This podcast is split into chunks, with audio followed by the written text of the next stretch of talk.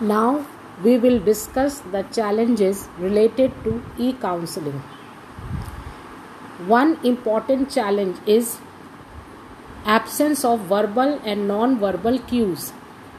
Verbal and non verbal interactions are considered essential for gauging what the client is feeling and for identifying the discrepancies or incongruences between verbal and non verbal behaviors.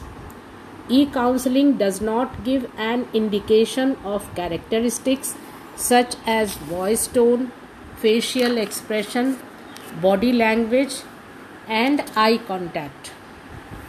Another challenge is confidentiality and security. Mental health practitioners have an ethical responsibility to protect and maintain the confidentiality of their clients. Practitioners will have to continuously upgrade their technology to prevent security breaches. The challenge related to effectiveness. The lack of face to face interaction could increase the risk of misdiagnosis by the counselor. Because of this e counseling, is currently deemed inappropriate for diagnosis of clinical issues such as chronic depression and psychosis. Technological difficulties are another group of challenges.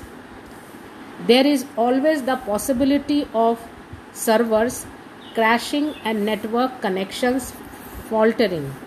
The ability to benefit from e counseling is also partly determined by the client's computer skills and knowledge, especially if the communication setting involves installing and learning new software or hardware. This may disrupt the session and can potentially be distressing for the client.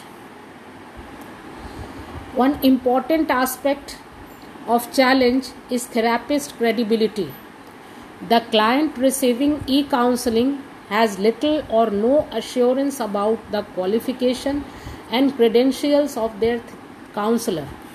This exposes the client to the exploitation of experienced individuals pretending to be bona fide counselors. And the most important challenge is related to ethical issues.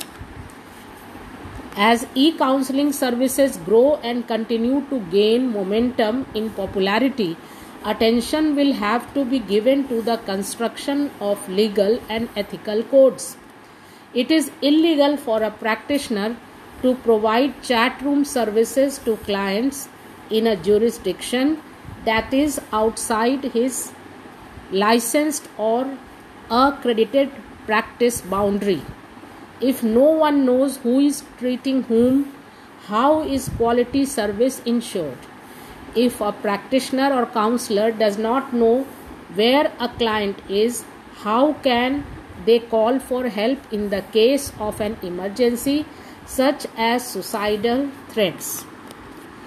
Thus, in this lesson, we have learned about what counseling is, how it is related to mental health, about e counseling, and its advantages and challenges.